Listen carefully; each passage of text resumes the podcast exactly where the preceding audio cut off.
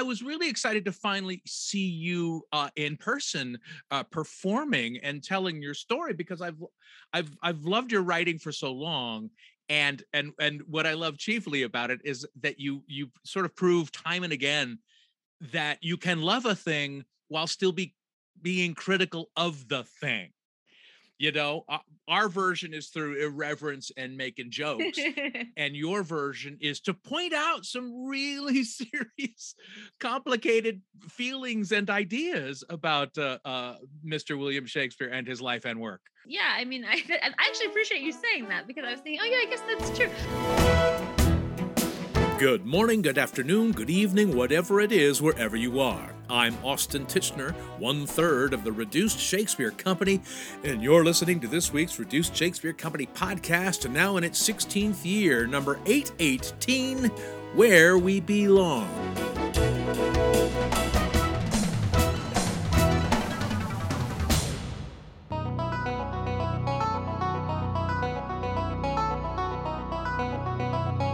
Madeline Sayet is a director, educator, and writer, a member of the Mohegan tribe in Connecticut, and now also an actor touring in her one woman show, Where We Belong telling the story of her journey from childhood to studying Shakespeare in England and directing theater around the world. I saw Where We Belong in its final weekend at the Goodman Theater here in Chicago, and it's a powerful, moving, and while not a comedy, occasionally funny piece of work. Where We Belong begins a two week run at the Hudson Valley Shakespeare Festival this week, which gave Madeline and I a chance to talk about the origins of her play and the various reactions it gets wherever she plays it. There were some people who, when they saw the play, and they'd be like, "Was this anti-Shakespeare?" And I was like, "Well, I don't think it's anti, unless you equate Shakespeare and white supremacy. I don't think it's anti-Shakespeare." So I guess the question is, what are you what are you holding on to as what you consider to be pro Shakespeare? um but yeah i mean the thing is, is that's the thing right is like i i really do love love his plays but i think that the the the, the uh the space that they occupy in society is at times you know an unquestioned space that is the the byproduct of a lot of systems um, that actually really need to be deeply examined so it's it's not to say anything it's not to say that like anything is you know wrong with you know him or the plays. He is simply a man of his time period writing plays of his time period that then now that they're in the now we have to think about how they got here and why they're so much more prominent than other things. Well, and there was definitely a moment, and I wish I could remember what you said that prompted it, but clearly you were talking about maybe the Brits, maybe about just white assholes but there was a there was an old white couple that got up and left and maybe this was a half an hour in or something and i just was imagining their conversation thinking i'm not comfortable seeing a play where i'm the bad guy. Well there's actually been a decent number of people who leave. The funny thing is is when we did it in england nobody left but we, because i think i think in england there was this this sense of people who were coming to see it were people who were like curious about what was actually they knew it was a native play they they were curious about what was going to be said. Um whereas here i think there's been a lot more resistance to anything that like questions people's relationship to their comfortability around colonial history to their sort of deification of certain things. And also to be honest it's not like a a fun easy light play. So also if you just didn't know where you were going to i also could understand like why you'd be like oh, it's this, you know, which I actually really appreciated Chicago for that reason because I feel like Chicago, because it's such a theater city, the audiences have actually been really receptive um, to go on the journey, which has been really, really fun. Um, but it is weird because it's not something I ever created with the expectation it would tour. And when you're touring something, you know, you go to a lot of different kinds of places. And I'm like, uh, like, I don't know if all the kinds of places, the kinds of places I was thinking I would have to tell this, you know, when I wrote it. So it's been really interesting, but also, um, yeah, it's been interesting to see what different people get out of it and people who share their stories with me after listening to it. And also, it's to be honest, the first I also don't blame people when they if anybody leaves in the first half hour because the first half hour has so much exposition right now compared to the way it used to be structured um that i'm like i'm like i understand why it needed a certain amount of exposition because it sets up the end much more clearly but sometimes i'm like even when i'm doing it i'm like oh there's a lot of beginning now well i loved it for, i mean for many reasons but i loved it because it felt like a fringe show mm-hmm. it felt like I mean, uh, and and it's the kind of fringe show I'm a sucker for. You know, a person telling her story. Uh, uh, that involves her not only her family but her ancestors and i'm a sucker for all of that family generational historical, personal um, stuff. And yet it was there at the Goodman, the Goodman Theater, one of the Chicago's flagship theaters, being um, introduced to audiences that might never not ever see it on a fringe stage. So kudos to the Goodman for, I guess, and the Folger and Woolly Mammoth and all these other regional theaters for uh, uh, putting it on yeah it's really interesting because i do yeah it's it is it was originally like you know the first time we did it it was very much a festival piece and it didn't have any stuff and it was funny because once they added all the stuff they were like oh well we it has to be in theaters that can afford both the stuff and also like um the way the lighting cage is set up for tour, it weighs like 2000 pounds. And so even when it's at the public, there's only one space it could be in because the other spaces, the ceiling would collapse. And I was like, wonderful. That's so comforting. Um, but you know what I mean? It's like, it's like, it's become like this thing, but it is weird because as you said, like it is very much a fringe show. It was it was designed to be that kind of weird little experimental thing where it's just people and sharing. And at least the thing I'm really grateful for about the space, the Goodman, is the physical space is a really great space for a solo show and that it really does hold you. Yep, Whereas yep. some theaters has been going into, right? It's this weird little show, and then it's in like a very proscenium proscenium, and I'm like here and they're there, and I'm like, how do I get to them? You know? So um yeah that was right that's right on the mark and it is interesting to see what what then happens if this thing that usually again would only like reach this very small number of people reaches more people. And and the thing i've sort of like taken away from it is like there's some people where it like it resonates really deeply or they question things and even some people when it doesn't resonate that deeply with them i, I still notice that they leave like thinking about different things in some interesting way. And so it's a really uh it's a really interesting experience going on the journey with that and for native people it's been really great because um because a lot of the people who I've gotten to talk to haven't gotten to see any of our stories on stage before. And in addition to that, like um, I love it when other Native folks are in the audience because, like, obviously, I get laughs at a lot of things I don't get laughs at otherwise, and things like that. so, um, so it's been really interesting to be able to also like uh you know be around different native communities in different cities that I, I haven't been around before. And chicago has a really really uh, vibrant native community so that's made made being in chicago particularly fun. And you're playing at the at theater like the goodman you're going to get a lot of people who look like me older and whiter than they can possibly be. But what i love about the play again it's so specific and so personal and yet incredibly universal. We all have these feelings of not feeling as if we belong or kept out of a conversation or whatever. So I, it always surprises me when people go, well, I can't relate to it. It's a whatever, but it's it's not. It's it's we all talk about this. I think as long as people have a willingness to question things, I think that because that's ultimately what the play is an invitation to do is it's yeah. really just to engage with certain questions. And I think that that's what's been really interesting because I was nervous after there was one venue where the people you could tell there was a lot of resistance and it made me so nervous. So I was like, oh my God, am I gonna have to go to a bunch of venues where the audiences because you know subscriber theaters are like really complicated because they just have these subscribers they expect to come in a lot of instances. Um yeah, but, and who come and they don't really sometimes always know what they're seeing.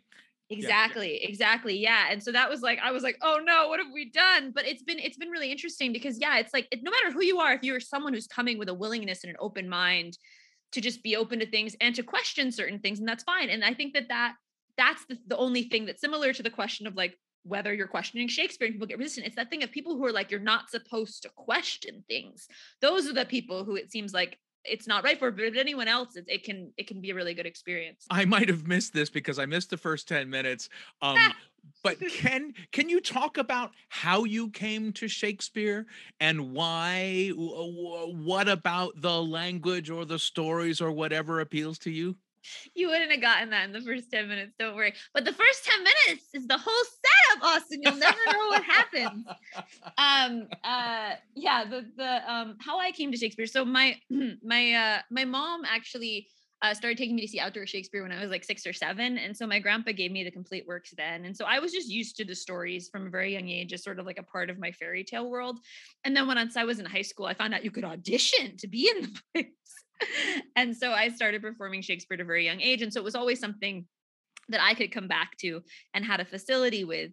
Um, and and so it was always a space of like joy and comfort for me that then as I, you know, I got older, I started to question and be able to engage with more deeply in different ways uh, well and and and you're you're critical of shakespeare and you're questioning of shakespeare in the play but the, the part i loved is how critical uh, you are of academia mm-hmm. because boy, there are some there's no shortage of stuffed shirts and people people unwilling to question yeah. uh, things than an academe and you're now teaching am i right at, um, at arizona state? Mm-hmm. i am yeah. um uh that i i love it when professors are also professionals. Mm-hmm. uh, it in, just informs your teaching. Oh I, I i can talk about it i can write about it i can teach it but i also have to do it and that how does that change things for you well it's i mean you know i i feel very very lucky that i actually was like you know brought into that particular position by Ayanna Thompson who was creating a position for me. So they wanted a practitioner do you know what i mean to be a part of their program. Right. Um and i think it's i mean i think for me i think that you i mean and i actually i remember when i was you know when i was uh doing academic work too you know reading Shakespeare's plays chronologically, you think about him differently as a playwright. You know, you think about his work evolving as a playwright if you're an artist. And similarly, when you're acting things, you're learning things that you can't learn just by by reading them. And and the way information is put together in a story is so different when it's in the body than when it's not. And also as a director, the ways in which right where like you question and you put together a world is it's its own sort of thing. So I love being able to think about things from different angles and just to create environments in which students can find their creative access points to different works to really think about things um, and yeah and so asu is a great opportunity for me in terms of the fact that it's a space in which like i am being very much invited to to think about how i want to teach or what i want to teach um and and it's it's it's kind of it, it, it's, it's it, there's also like 11 early modernists there so it's also a place where like if i want to pop into someone's shakespeare class or i want to teach a shakespeare class that's something weird i can but there's a plethora of shakespearean so it's not like you're required to be the one filling a slot at any given time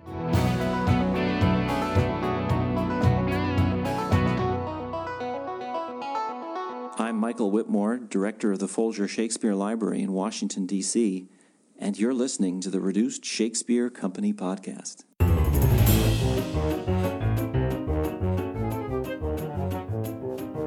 Where can you RSC the RSC? The Reduced Shakespeare Company will return to touring this fall of 2022, performing Hamlet's Big Adventure, a prequel, in Rolla, Missouri on September 21st, Bloomington, Illinois on September 23rd, Jasper, Indiana on September 25th, and the Wharton Center in East Lansing, Michigan on November 9th and 10th. Check out the touring page at our website, reducedshakespeare.com, or our Twitter feed at Reduced for the latest information.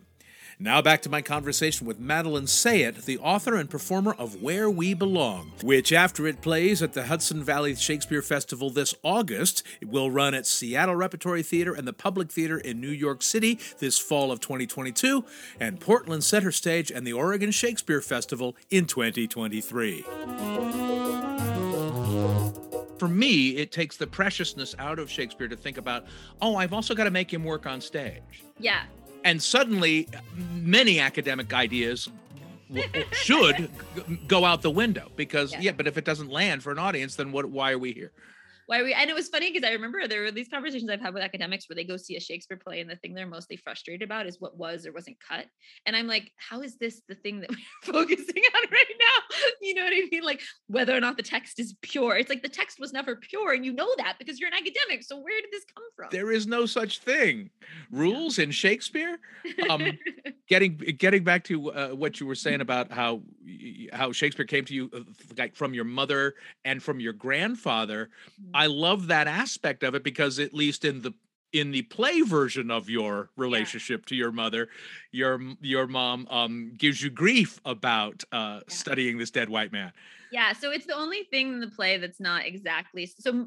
All of the conversations in the play are verbatim conversations, except for I had to hybridize my mom's character into like sort of a as terrible as this is, basically, like there's things she says that are actually things that people in the native theater community were saying to me when I was leaving, as opposed to her, who actually was very supportive of me going to get my PhD in Shakespeare. So it's um it's yeah, it is it's funny because it creates a kind of fictionalized version of my mother, um, who actually uh did not say she's i mean she said some of those things but she didn't say those particular things about you know going across the ocean at the time now whether or not she says that i have a zit because i did something that was bad medicine like that is true she does do that but um you know but it's um but no, she was very supportive. And so in that particular instance, I sort of had to figure out, okay, well, I can't put a million people in the play all the time. And and it she her character kind of grew over time because it was useful for her actually to have a kind of arc that in some ways it's funny because I actually think depending on the audience, I was thinking about this, depending on the audience,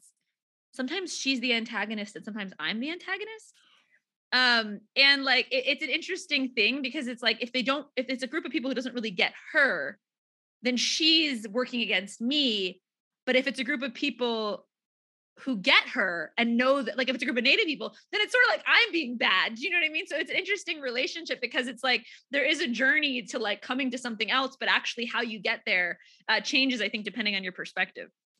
Well, and as an audience member, you can be you can sympathize with both and yeah. neither. You yeah. know, as as a man who has been similarly slandered in his wife's one woman show, uh, I am hashtag Team Your Mother. So she she the funny thing is is when you know when she saw it the first time I thought oh my god she's gonna be horrified. And all she did was she sat in the audience and nodded. Like yes that is correct. Every time she said something and I was like oh my god. I was like well at least she's not mad. She said she's just like correct. Yes but it is funny that thing of like oh once something is true how true it has to be because I, I i've been like dealing with this conflict now of the fact that like well my dad's not in the play my dad's not in the play because he's not in my life he's just not in the play because well, he doesn't need to be in the play. And also he didn't want to be in the play. You know what I mean? Like, and now, and now that the play is like got more of a life, people are like, well, why aren't I in the play? And I'm like, I'm like, well, at the end of the day, everyone, it is a play. It isn't actually like the entirety of my life on stage. I, I I love it that this conversation has now become about the dangers of writing a one person show. Yeah and actually the title to the sequel could be why you don't belong in my play I know, and my mom was joking the other day. She's like, "Well, they want to be in it now that it's good, you know. Like now, everybody's like, what, before eh, nobody wanted to be in it because they weren't sure what it was gonna be." You talk about your mom talking about bad medicine. Is there something yeah is there something about theater that is good medicine? Yeah, like yeah, yeah, yeah. Either doing it or seeing it or participating in it somehow. Mm-hmm. Yeah, I talk about about story medicine in my work, which is basically like story as good medicine. I mean, it can also be bad medicine, but the idea that like when you tell a story, it can be used to heal or harm. So it can be good or bad medicine, and really focusing on how do we create stories that are actually you know doing healing work that are having positive impact and and i feel like um this story um you know that is that is always the hope you know and that is i think the hope when i'm making any play and even when i'm directing shakespeare right i'm trying to think about how do we how do we put it in a context for today that actually has meaning that is going to create an impact that is going to you know help people in a positive way. Um, and so that's something i think about deeply with all of my work whenever i'm making something. Um, and and in the case of this one it seems like you know it's, it's actually i think about it a lot with native audiences for this play because it's um it's not an easy play for native audiences because they actually have to you know a lot of the stuff isn't new for them but it's not fun stuff you know yeah. so like having to go through the scene at the museum and all of that can be actually quite a lot but there's something that people still say is like resonant in a healing way often which i think is is still still really good but it is it's that figuring out what that balance is to to make something that is a healing work i think is is very hard and also knowing that like you know it you can't I mean, if you know your community and it's going to a specific community, it might be possible to make something for everyone but with something like this that is touring in this way it, it really can't be for every possible audience right. so it's it's a tricky um it's a tricky balancing act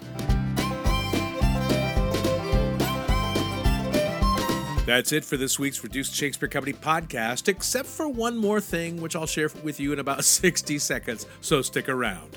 Madeline Sayet begins her two week run of Where We Belong at the Hudson Valley Shakespeare Festival this weekend, and the script for Where We Belong comes out later this month.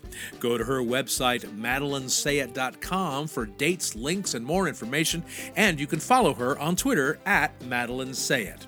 Then send us your good medicine via email to feedback at reducedshakespeare.com or throw a comment to us on Facebook, Twitter, or Instagram, or on our own actual website, reducedshakespeare.com, or visit my website, theshakespeareans.com. Thanks as always to star of his own one man show in his own mind, Matthew Croak. Web services by Ginger Power Limited. Music by John Weber and Garage Band. Our random fan shout out this week goes to Richard Walters. No reason, it's just random. Special thanks to Michael Whitmore, director of the Folger Shakespeare Library in Washington, D.C. And finally, thanks very much to you for listening. Please continue to stay safe, get your boosters, and keep your masks on. I'm Austin Tichenor, 818th, 2454th of the Reduced Shakespeare Company.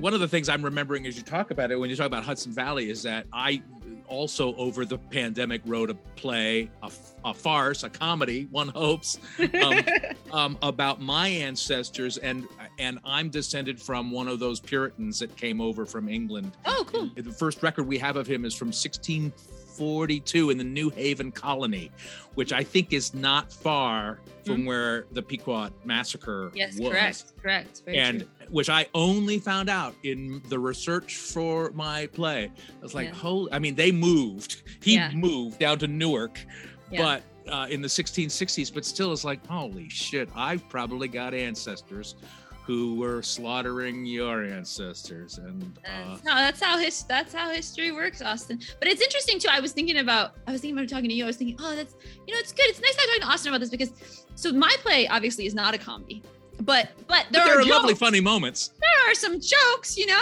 and the problem is is i can tell who's in the audience by whether or not i get any laughs in the first half and so when I like, because there's times where it's just, and yesterday, yeah, yesterday was was pretty quiet, so it was a little rough. But the, but but it actually the way that space is, even if a couple of people laugh quietly, it it still carries, so it's okay.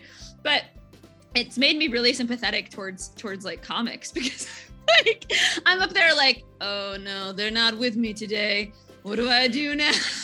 there was definitely one moment, and I wish I could remember it, but but my wife Dee was the only one who went ha. This podcast is a production of the Reduced Shakespeare Company, reducing expectations since 1981. Go to reducedshakespeare.com for performance dates, actor bios, email newsletters, and so much less. So much less. So much less. So much less.